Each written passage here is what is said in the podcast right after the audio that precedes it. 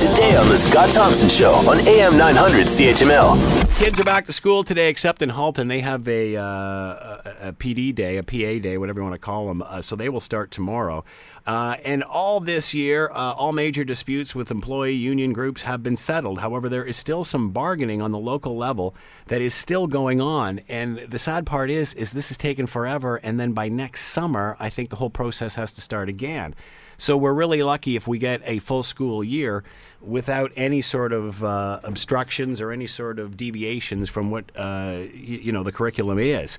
To talk more about all this, Dr. Charles Pascal is with us, former deputy former deputy minister of education, currently professor at Ontario Institute for Studies in Education at the University of Toronto, and is with us is with us now. Good afternoon, doctor. How are you today?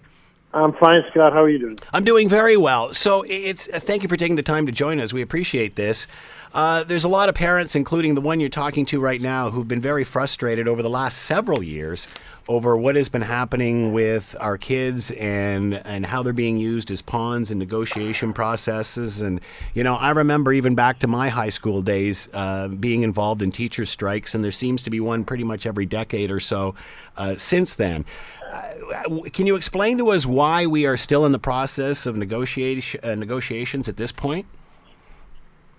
Well, a couple of years ago, the uh, the the government decided to implement a uh, what I guess I would describe as a two-tiered model, uh, where some things are negotiated uh, provincially and other things are uh, negotiated locally. And uh, you know, without commenting on you know whether that's a good or bad thing, I think they're still in the throes of trying to smooth out the edges in terms of you know how this works. So yeah, it can be very distracting. I mean, the most important thing is for our great teachers and students uh, to get back to uh, doing what they do together through uh, a collaboration for success. But it, you know, these things can be a little bit of a, a distraction. Of course, parents, inc- including you, Scott, uh, you know, wonders about uh, what will happen down the line. But uh, I'm optimistic that uh, some of these uh, little things that uh, are still causing um, uh, people not to um, to get to yes at the table will be resolved in time.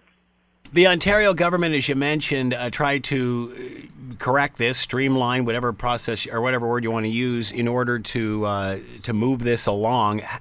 Has it become more complicated? Is this a good idea? Should we go back to the old way of doing this?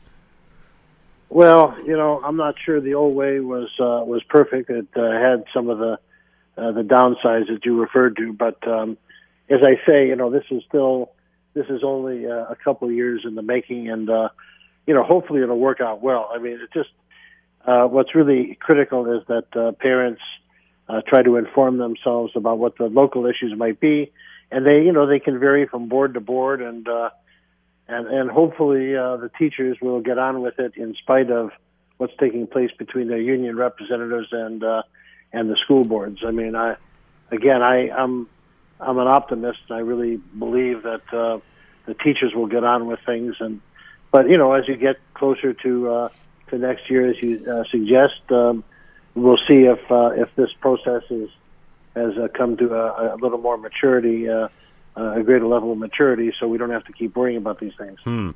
Uh, maturity is an interesting word to use. Um, Uh, it, it is because uh, at times uh, it looks like the the adults are uh, are throwing sand in the sandbox, and uh, we we want to we want to provide the best model uh, for for kids in terms of how we adults uh, behave around them.